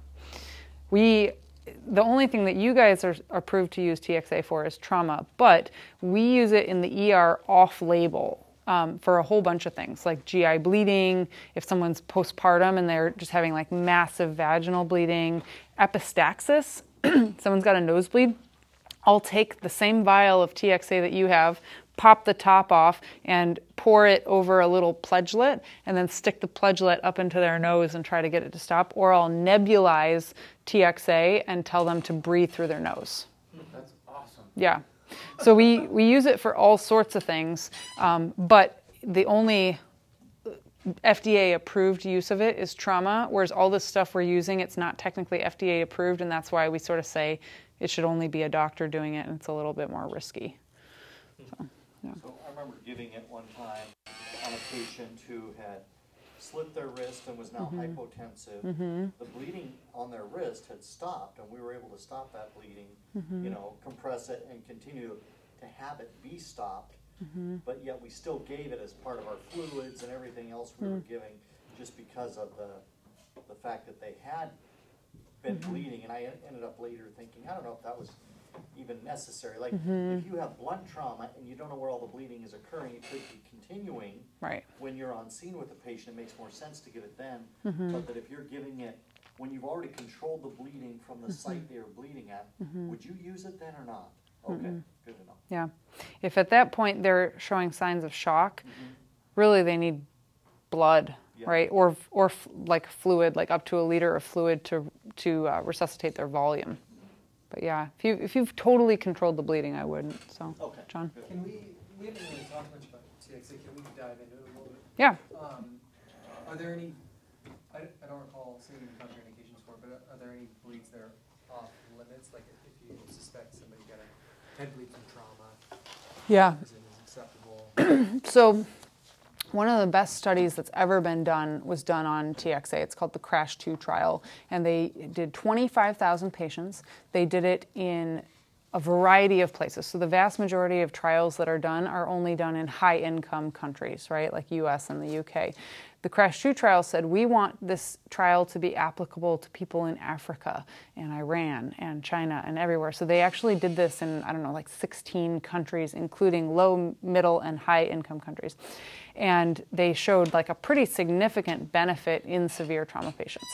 But uh, some people have criticized that trial, saying, "Okay, good, good for you, but I live in a high-income country. I want to know if it's really applicable just to me, because there's some thought that you're you're promoting clotting with TXA. So, could you make people more likely to get DVTs and PEs? So, actually, there's a big trial ongoing right now in New Zealand and Australia where they're trying to say just amongst first world countries do people tend to do better or do they develop PEs and DVTs down the line and have more problems with it? So that's the risk of it. There's not really a contraindication, but it's sort of only give it if you need it. Yeah, greater Mm-hmm. There something else other than that? Or- No, it's just, Yeah, yeah, I was. I was thinking about it head bleeds. Oh yeah, that's yeah. It, it almost, almost seems like it would be a justifiable reason. Yeah, actually, that would be a great topic too. So there was a big trial that just came out, I think last year, that said, T- could TXA be useful just for people with TBIs? Which doesn't make a whole lot of sense to me, but I think their theory is that if you have a significant enough head head trauma, we CT their their head, and they don't have a, a bleed. Let's say that it's not a subdural or a subarachnoid or whatever. It's just a TBI, but that there might be lots of teeny tiny little micro bleeds, and theoretically, would TXA help that population? Eh. But they did this trial, and they actually did find a benefit. It was is I'm not remembering all the statistics, but I remember it wasn't it wasn't like a slam dunk. Like the Crash 2 trial was a slam dunk. That trial came out and it changed practice everywhere in the world within a year. This TBI trial didn't like change everyone's practice, but it's suggestive. It's like, huh, interesting. We need to do- more research on this. So that might be something that's coming within the next five years of starting to, even for pre-hospital care, using TXA for TBI patients. Let's say you're not exsanguinating, you're not hypotensive, but you have a significant enough TBI. So, hmm.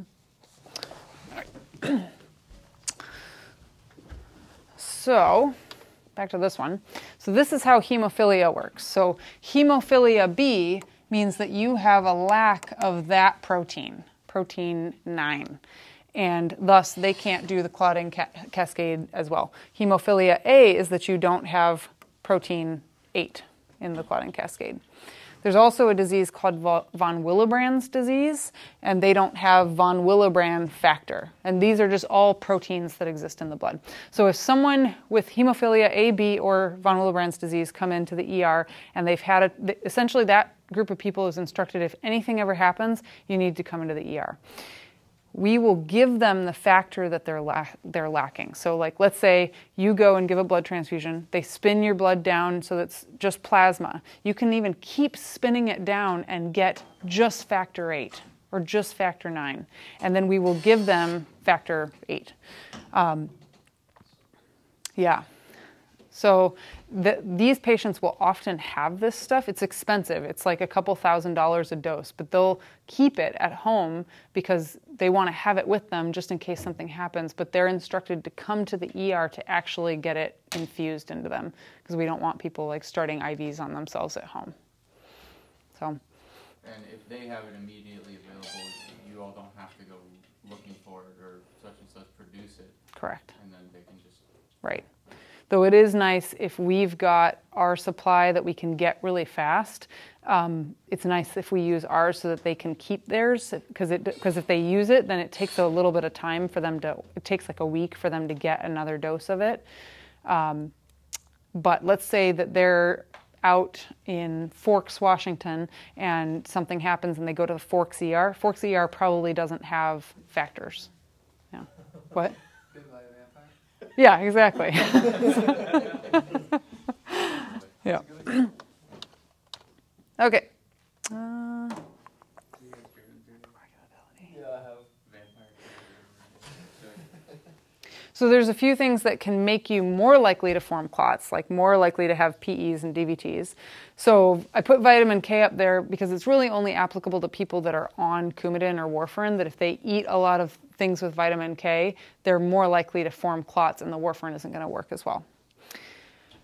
relative or complete mo- mobility. So have you guys heard of risk factors for DVTs and PEs.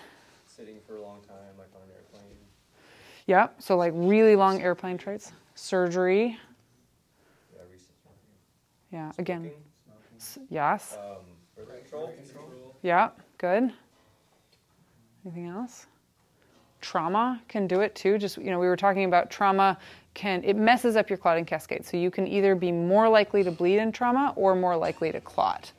Um, cancer uh, makes you hypercoagulable. And then there's a disease called polycythemia. So it's a genetic condition where they make too many red blood cells. And so normally our hematocrit is like 35 to 45. We get um, blood tests on these people and it's like 55 or 60. I actually saw a guy with appendicitis that had polycythemia on Sunday and um, he said, so the way that you treat this so that they don't form random blood clots is that they do bloodletting right which we haven't done since like the 1900s so he he said he goes about every somewhere between 2 to 6 weeks and they they cut they draw a bunch of blood they throw it away you know and then Wait, they actually cut or they just? oh you, oh, IV you're sorry yeah yeah yeah yeah yeah Do they have medical grade leeches? Or like, You know, that's a good question. We still have them. We have them at St. Joe's Pharmacy, medical grade. I'm serious. that's so awesome. Yeah, yeah, yeah. But I've never seen it used. There's And medical grade leeches in the hospital just hanging out waiting for their turn. yeah, Next time we do But a we've DR day, can we see them? they would be down in the pharmacy. Um, well, I should ask my friend about that and say, Would you please do, do that at some point, take a picture for us? yeah, I'll ask. I have uh, a couple friends who are pharmacists, so I'll say, hey, Are- are could you take a picture? down to the I'll try. pharmacy? Probably not. Um, you know, I'll try. sorry. Kind of a Pharmacy grade secret. uh, maggots too. That help to get the good stuff. no. No. Maybe. Not at your pharmacy. Yeah, not at our pharmacy. I swear, I swear. That's gross. That's gross. Okay. Um, I want to pull these things up real quick. So, Like burns, right? You do your talk on that. Right. You learned about it actually in burns, right? It was uh, they put pharmacy grade maggots on burn victims. I don't know. Like my Um, my Why we need to start using uh, CBD oil in the bathroom. I mean, they're out there apparently. I'll bet I'll within the next Yeah. ten years, I'll probably start doing some uh, Eastern medicine stuff, essential oils. Making a ton of money by letting your chakras. Yeah. so Finish that stuff. Wiggling around. so oftentimes when I I mean we'll see what Ralph does, but like when I'm presenting in in uh, CE, I'll say like, oh, and their white blood cell count was this, and they had this troponin and a D dimer, and sometimes I forget that you don't maybe know what some of those lab tests are that we get. So a D dimer. is a, so someone comes in and we're worried that they have a clot, a DVT or a PE, right? either if they're if they're sick enough we just treat them we just presume you have it and we start a heparin drip and anticoagulate them. But for the vast majority of people we try to sort of work it up and diagnose it.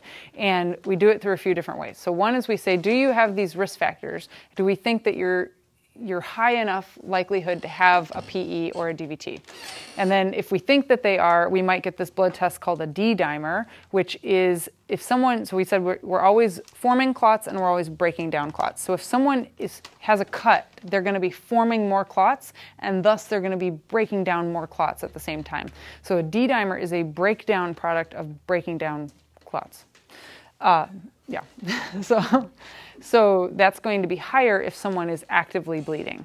Doesn't make sense, but it does kind of. So, um, and then if someone has a high D dimer, that tells us that they might have a PE or a DVT, and then that usually leads us to either do a chest CT scan to look for a PE, or to do a like a duplex scan of their leg where you do an ultrasound and you look for the clot.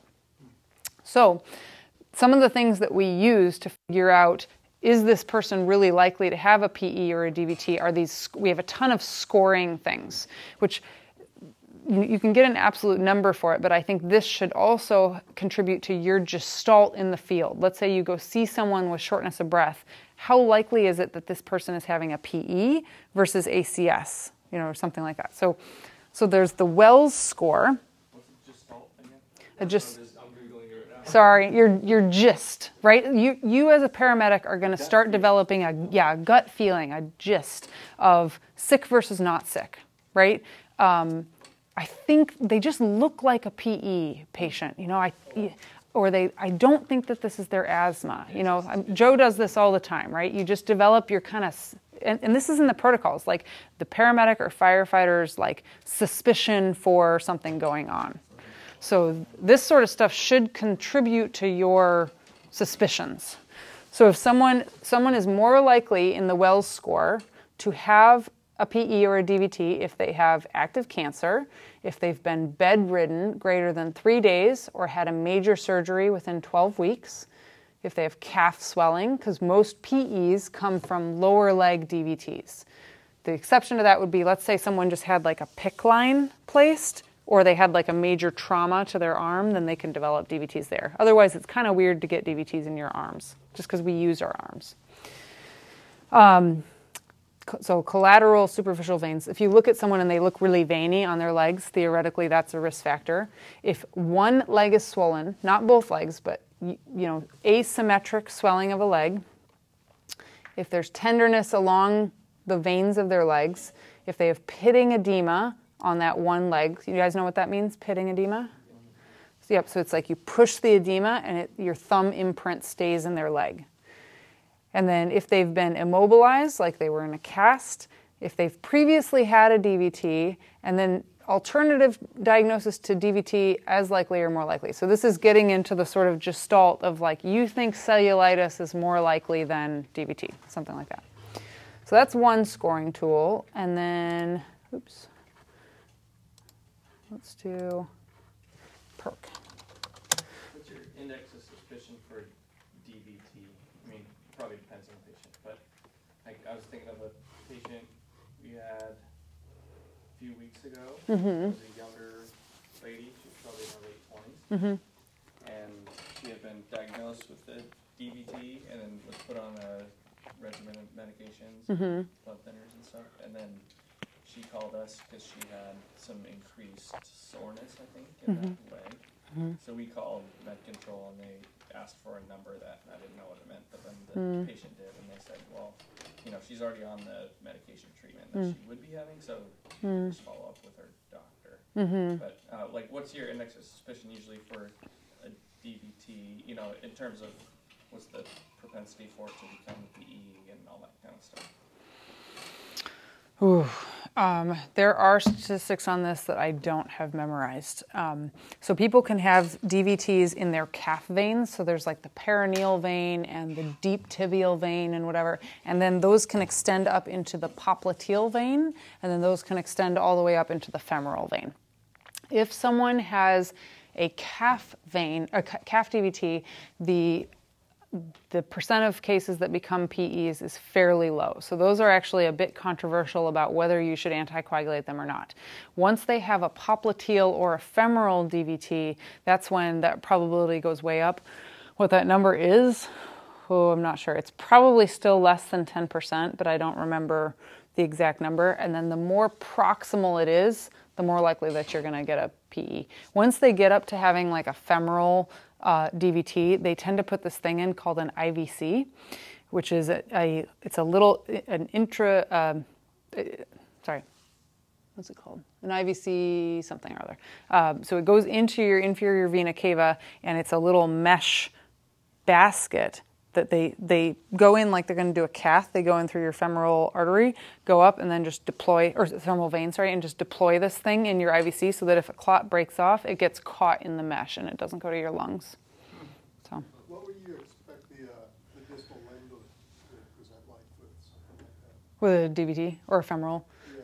um, swollen. They should just just unilateral swelling and pain, and then like we have a couple of exam things that we'll do. So if you if you palpate, we call it the popliteal cord, so where the popliteal vein is, sometimes you can feel a DVT. It'll be hard. That's it. You don't want to push too hard because you could make it break off and cause a PE. And then if you take their calf and you squeeze it, in general, that's going to hurt. We just call it calf tenderness. And then the other thing is if you take their foot and you passively flex it up and they say, ooh, that really hurts, that's called a positive Homans sign. Homans, H O M A N S. Um, that said, if they have a gastrocnemius strain, you do that, that's also going to hurt, right? So it's not super sensitive, but it's just one extra exam finding that we say how likely. If you develop a clot in the femoral vein that's completely occlusive and they don't have enough collateral veins. So if you develop a clot, the body's going to start trying to develop collateral veins right away, but that takes a little bit of time. But let's say this clot comes fairly suddenly and the body hasn't had time to develop collateral veins, it is possible to completely block off the blood flow into the vein, into the leg, excuse me, because it obstructs the venous outflow. In which case, their exam will look like they had an arterial clot, an arterial embolus. That's so there's two di- two different diagnoses. So these are very rare things. It's sort of like a once in a career thing, and it's called Phlegmasia cerulea dolens and Phlegmasia cerulea albans, and they're Latin terms that essentially say is the leg blue, dolens, or albans is white. So it's literally the difference. But you'll look at their leg and it'll look like an ischemic leg. Like from whatever point down, they'll have loss of sensation. They'll probably have swelling. The leg will have pallor, and if you touch it, the cap refill will be decreased, and their pulses might. The pulses should still be there, but they might not be as like strong and bounding. Cool to the touch. Cool to the touch. Mm-hmm.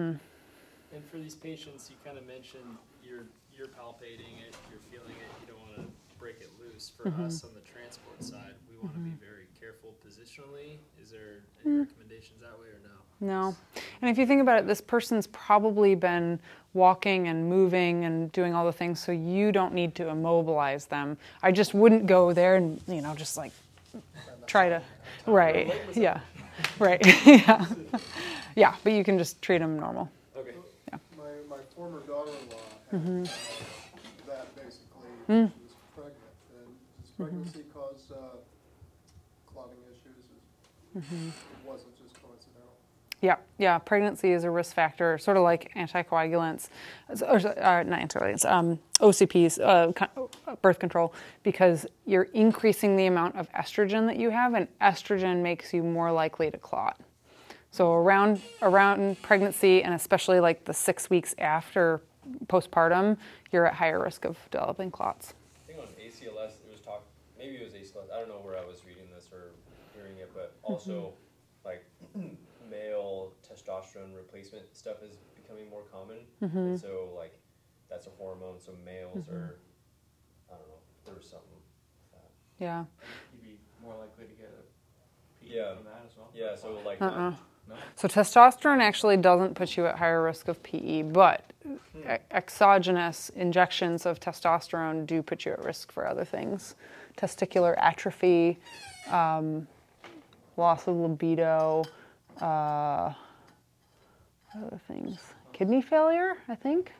Oh, there's a whole bunch of I'll things, try, but I'll try to find where I saw that because Yeah. I, thought they made it seem like like uh, Yeah. hormones that were yeah. not natural in your body, like that just maybe I'm more at risk of like DVTs and PEs. But I don't. I don't Yes. Yes, for estrogen. I have not heard that testosterone puts you at any higher risk. Yeah, yeah. Okay, so this is the PERC score. I use this every day that I work in the ER. So if someone comes in with chest pain, I have to determine are they high enough risk for PE that I'm going to work them up for that. And that means it's a pretty big deal because it means I'm going to give them a CT scan of their chest with contrast, which can cause in- kidney injury, can give them radiation exposure, and is super expensive. So if I'm going to do that test, I need to have a high enough level of suspicion. So I do this risk tool, and if they are high enough risk, I get a D dimer, and then if that's positive, I get a CT scan. So the risk factors are that if someone is over age 50, if they have a heart rate over 100, if they're hypoxic, which we define for this as a SAT under 95, and then if they have signs of DVT, so they've got unilateral leg swelling, if they're so another sign of PE, if they're coughing up blood, hemoptysis, if they've had recent surgery or trauma, if they've had a prior PE or DVT, and if they're on hormones. So if anyone has those risk factors, and these are we kind of know this stuff, and this is also what it, what's in your protocols. Like if someone has, if they're tachycardic and hypoxic, and if they have pleuritic chest pain, like those are all things that might make them more likely to have a PE. John. Do you all use end-tidal as a measurement, or is that? Not really. The only thing that I use end-tidal for is if I'm doing a procedural sedation and you want to you catch that they stop breathing before the oxygen level goes down. But other than that, I don't ever really use it. As a finding for PE? Mm-mm. Nope. But you have access to labs, so you Right. don't need to use. Yeah. Okay. Yeah. maybe that's better. But I, but I don't. We use it as a- Uh, no. No, because um, I know Yeah, so I- sad. I think it's a common thought. Really? So if you have a blood clot that comes up and goes to your lungs, I mean, you've got these big lungs. Wish I had a dummy. Well, I mean, a, a, or like a skeleton, or like.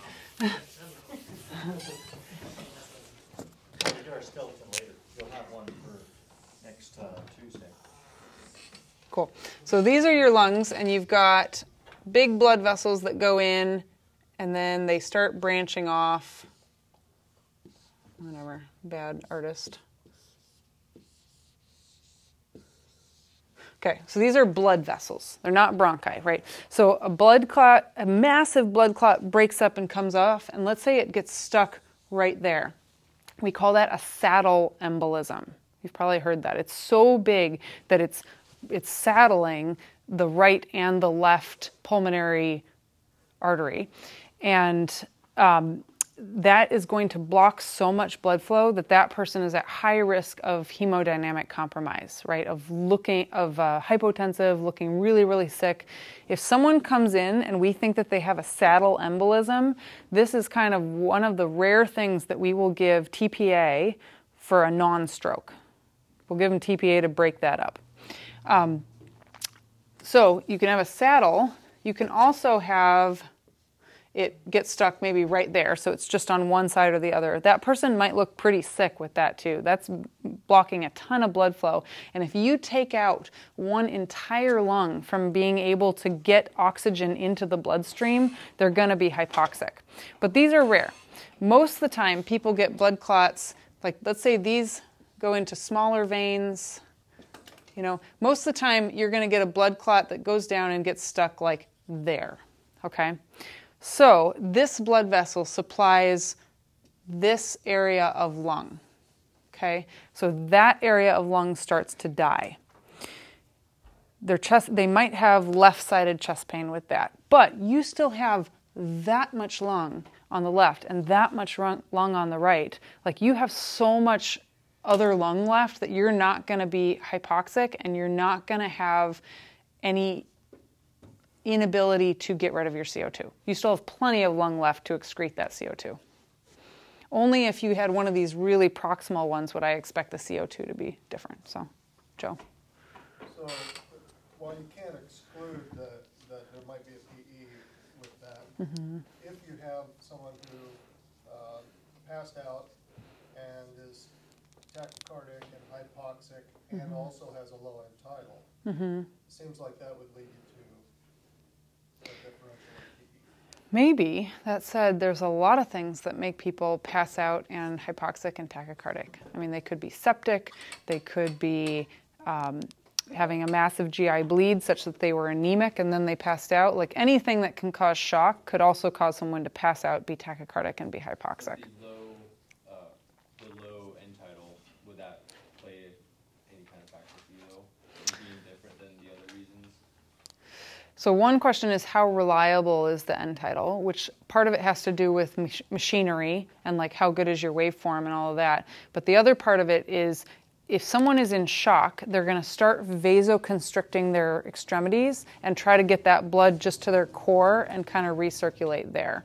And so sometimes or like let's say uh, cardiac arrest resuscitation. We look at end tidals. When you when someone first gets ROSC, their end tidal is going to be a little bit false. Usually, it usually takes a few minutes for things to you to sort of get good circulation back up, and to get an accurate end tidal measurement.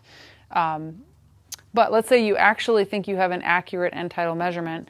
Um, if it's low, that can be a sign of like sepsis or severe metabolic acidosis. Um, it just sort of tells you that that person is really sick, often in general.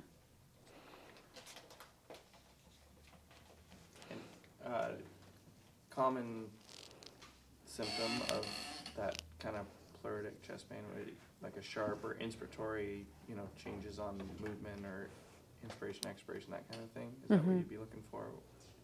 Yeah, so when someone takes a deep breath and it hurts, Mhm. that's the pleur- that's what the word pleuritic means, Right. and that's sort of your classic uh, chest pain associated with PE. Although it's not always. And then there's lots of other things that cause pleuritic chest pain, right? If you have a rib fracture, you're going to have pleuritic chest pain. Right.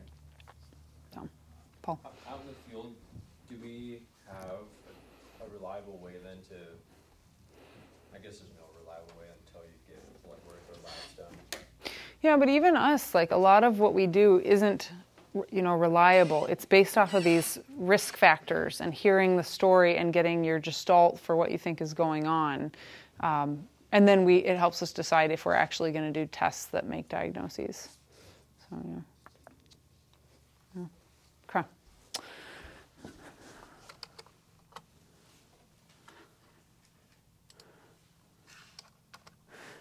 Okay, so, just a couple of exam findings that help you determine if someone could have a coagulopathy of some sort. So, are they having blood in their urine, vaginal bleeding? We talked about like the oozing, like gum mucosal bleeding, GI bleeding, nose bleeds.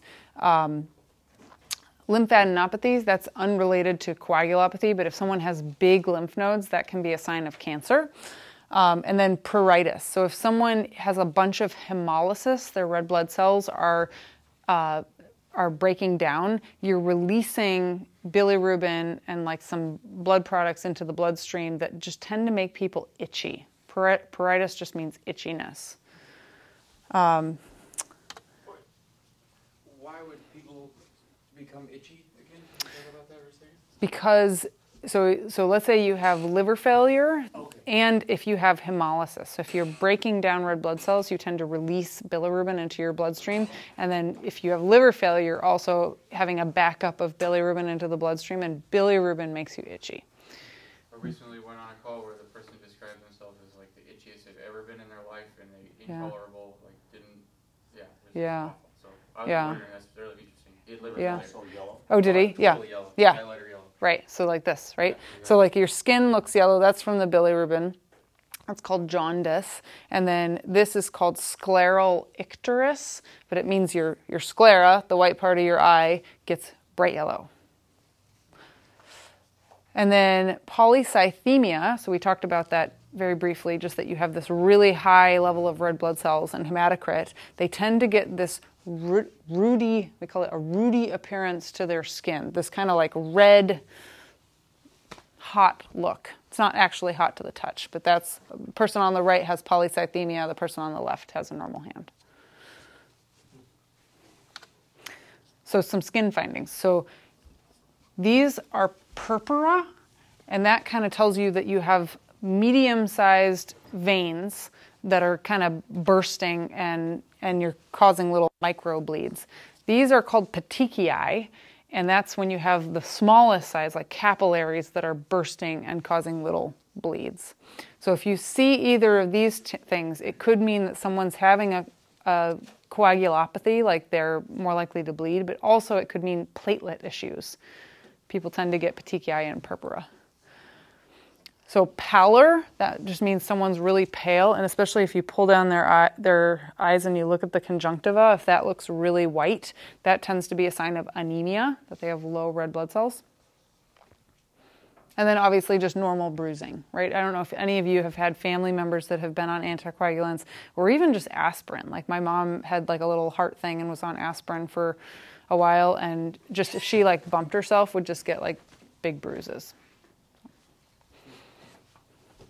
Hmm. How does the petechia relate to, uh, um, what am I thinking of? In, uh, sepsis and also in, in peds with, uh, streptococcal hmm. Meningitis and Yeah, like meningitis and that, that kind of, how does that happen?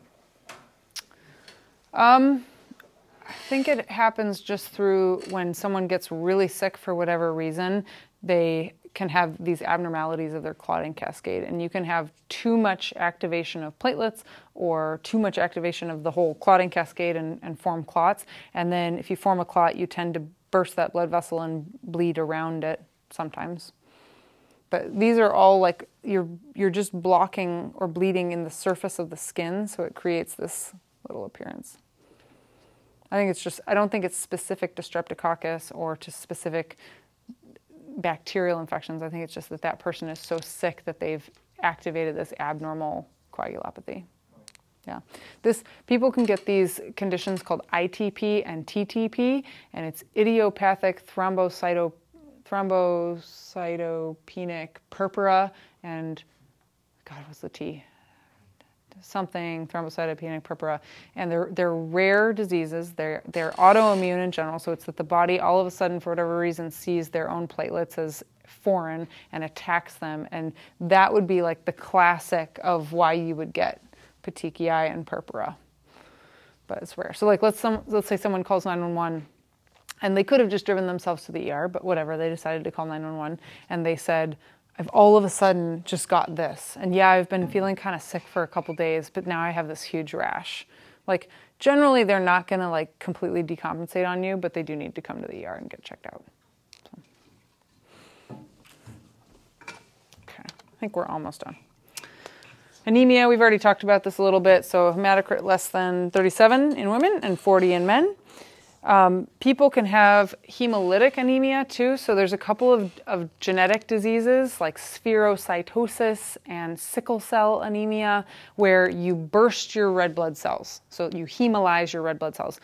Also, people can hemolyze their red blood cells from we acquired things, so we call that like shearing. So if someone gets a heart valve replacement, like a mitral valve or an aortic valve replacement, having a piece of metal in your bloodstream is not totally normal. And as the red blood cells kind of whoosh past that metal, they get sheared and can burst. Um, yeah. And then there's other reasons why people have anemia. So there's iron deficiency anemia, right, which is really common. Like it's much more common in women, but any of us could have had it. Um, there's pernicious anemia, which is a genetic condition where you don't absorb B12 from your gut as well as you should, and you need B12 to help make red blood cells, so you don't make enough of them. And then there's anemia of chronic disease. So this kind of has to do with the kidneys and erythropoietin, but people who tend to be sick with chronic diseases tend to be anemic, and it's sort of related to their, their kidneys not responding adequately to signaling and making enough EPO to stimulate red blood cell production. Let's about sickle cell. Pretty uncommon that we see it here in Bellingham because we don't have a lot of black people, and it tends to be much more common in Africans, African Americans, or African whoever's. Um, but what it is is that genetically you have a abnormal red blood cell that people can have different v- varieties of this disease. So you can you have two. Everyone has two genes, right? For for everything, right? So someone can have full sickle cell disease where they have both of those genes with the sickle cell gene. Or they can have one normal one and one sickle gene, and then that's called sickle cell trait, and they have a less severe disease. But when their oxygen levels are low or there's some sort of stress on their body, the red blood cells tell, tend to sickle more. They become kind of curved and abnormal, they function abnormally. And they, they can, first of all, they don't transport oxygen as well, but they can also clot and get kind of plugged up in things. So they tend to, over time, get more and more clots in their kidneys and get kidney disease. Um, they have chronic anemia. They can also clot in the penis, and actually, so it's pretty common to see priapism, like someone come in with, you know, they're with an erection that won't go down, um, and that's from sickle cell. they get this thing called acute chest syndrome, which essentially is a PE. It's that they get these sickle cells that clot into the pulmonary veins and then or pulmonary arteries, and then uh, you have severe chest pain, and they can get over their lifetime. They have big sections of their lungs die off because they keep having PE after PE after PE. They can get strokes, and they I just put infarct. Like you can get infarcts almost anywhere.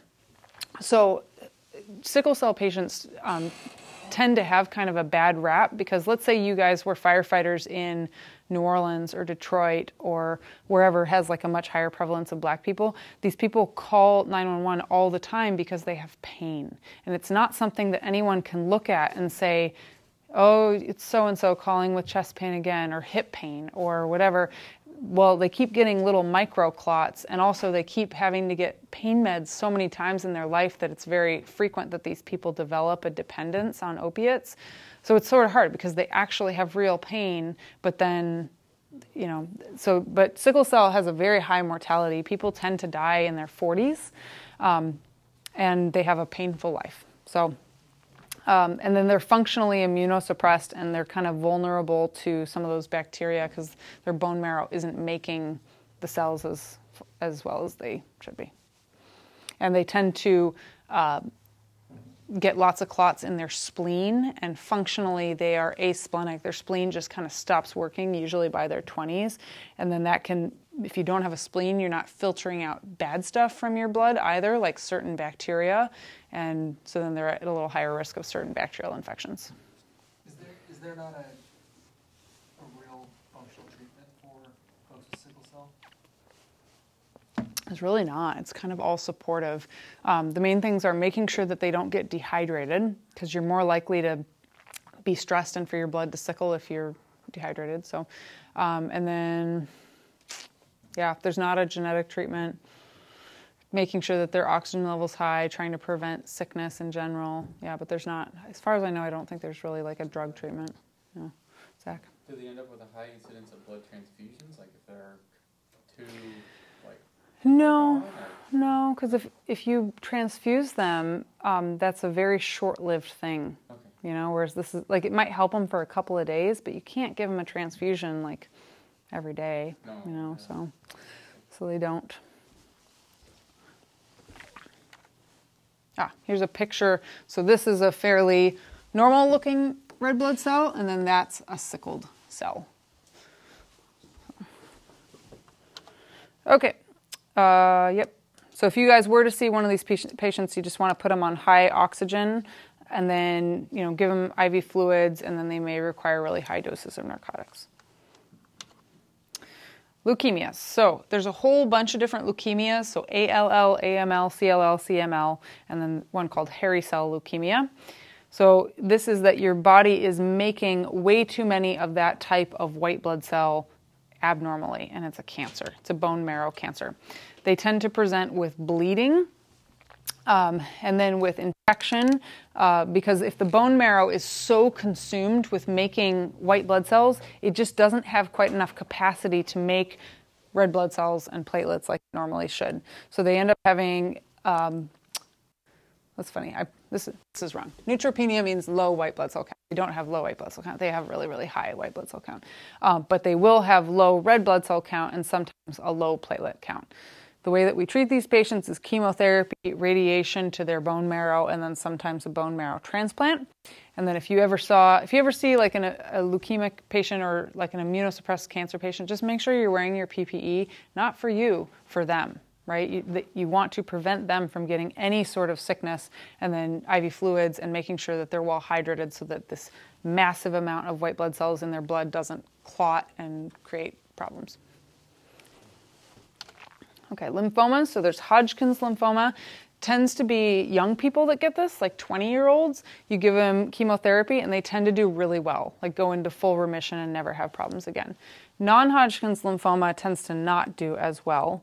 Um, and just like any sort of cancer, you can get any of these symptoms, but, but non Hodgkin's lymphoma tends to present with fever, night sweats, anorexia, just meaning you don't have an appetite, weight loss, fatigue, pruritus, itchiness, um, and then painless lymphadenopathy. So you feel their lymph nodes, you know, in armpits, groin, behind their ears, under their jaw, down their neck, and you can feel like big lymph nodes, but it won't be tender when you push on it.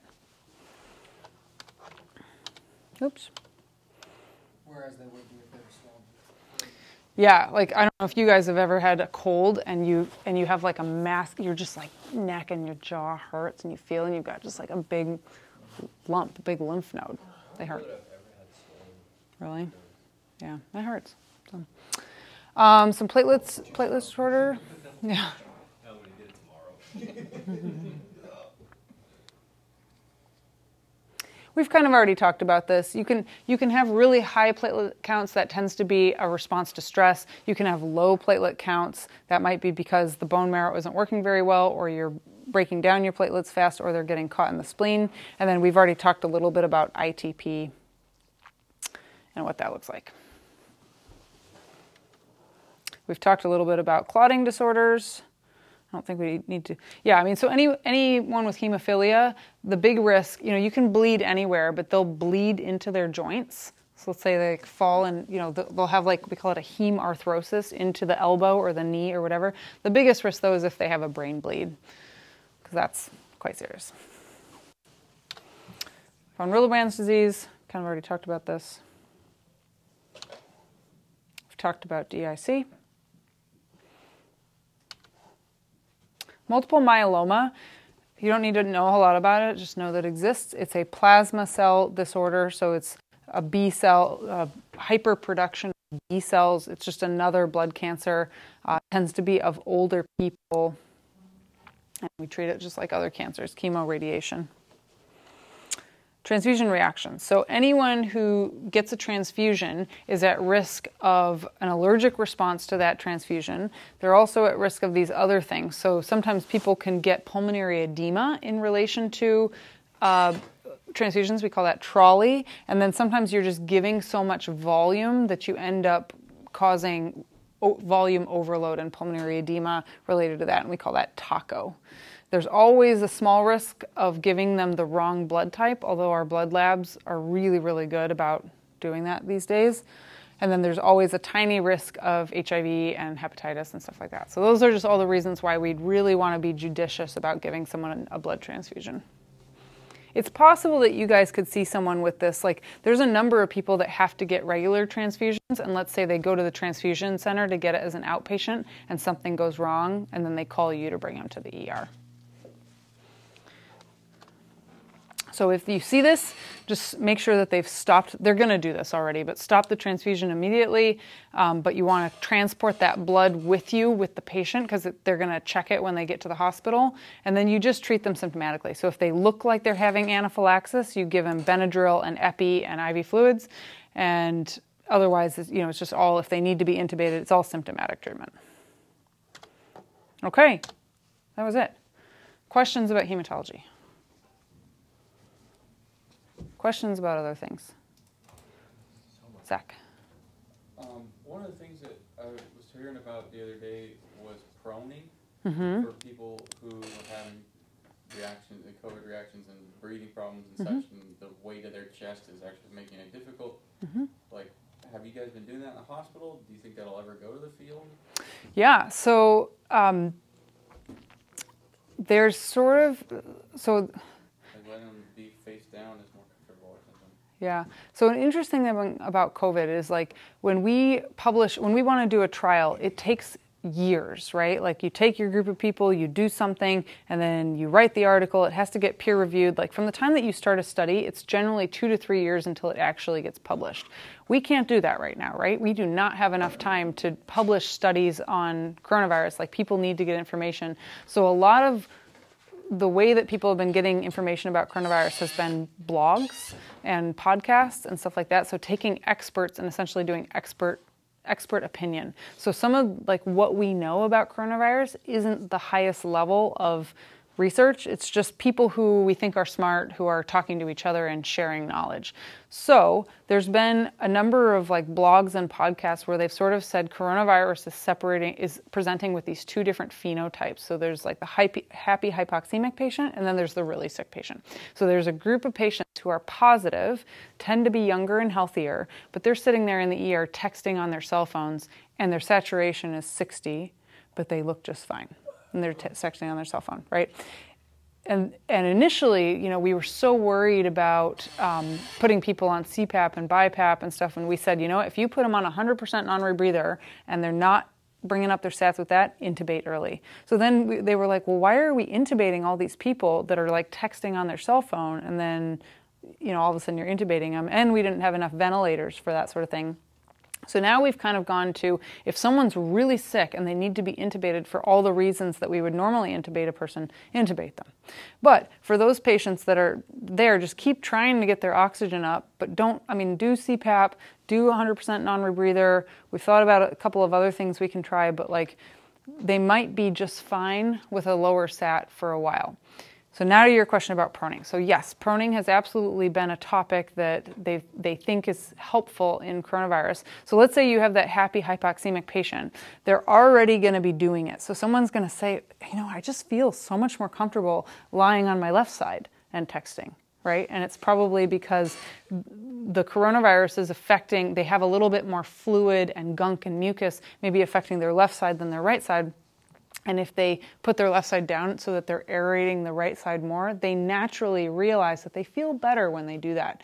So this is there's a guy named Scott Weingart who does a lot of um, emergency medicine blogs. On his his is called EMCrit, and he said he works in New York, New York, and he said just have people do it themselves, like put them in a position of comfort, but then also maybe come in every once in a while and say, hey time to rotate, you know, just like turn to your right side. Okay, maybe lay on your belly and have like adult tummy time for a little bit. Um, and so that so they're actually encouraging people and finding that they get a little bit better oxygenation with that. That said, this is not like a randomized controlled trial. This is people's anecdotal reports.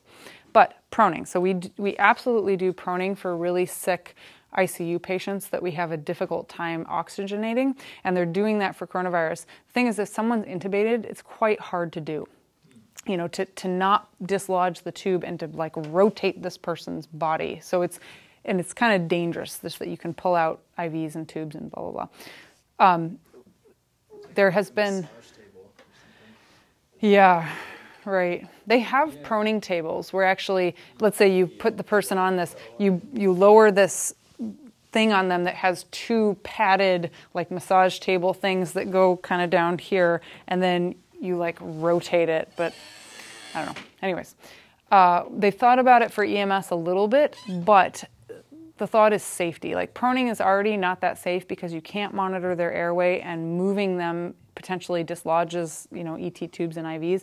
And also you're in a bumpy moving ambulance. You don't have that patient for that long.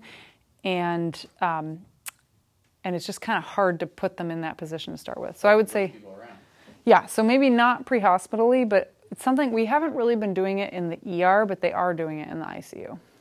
Those upstairs kind of mm-hmm. Yeah. Yeah, and they tend to like put them prone for 24 hours and then flip them back and put them supine for 16 hours and then put them prone for 24 hours. And so. Yeah. Exactly. yeah. Well, thank you. Yeah, you're welcome. All right. Well, super excited that medic class is back up, and yeah, happy to help you guys catch up or whatever. I'm lecturing you guys next week, and yeah. Hmm? Apparently neuro. I was supposed to do that today, but No, that, I was wrong. Oh, okay. Oh, okay, cool. neuro is on, um, Cool. yeah. So that so they weren't wrong by not reading neuro today, but they should have read all of their hematology for today. Yeah, Yeah. Okay. Cool. Okay. Lunch. Yeah. Yeah. No worries.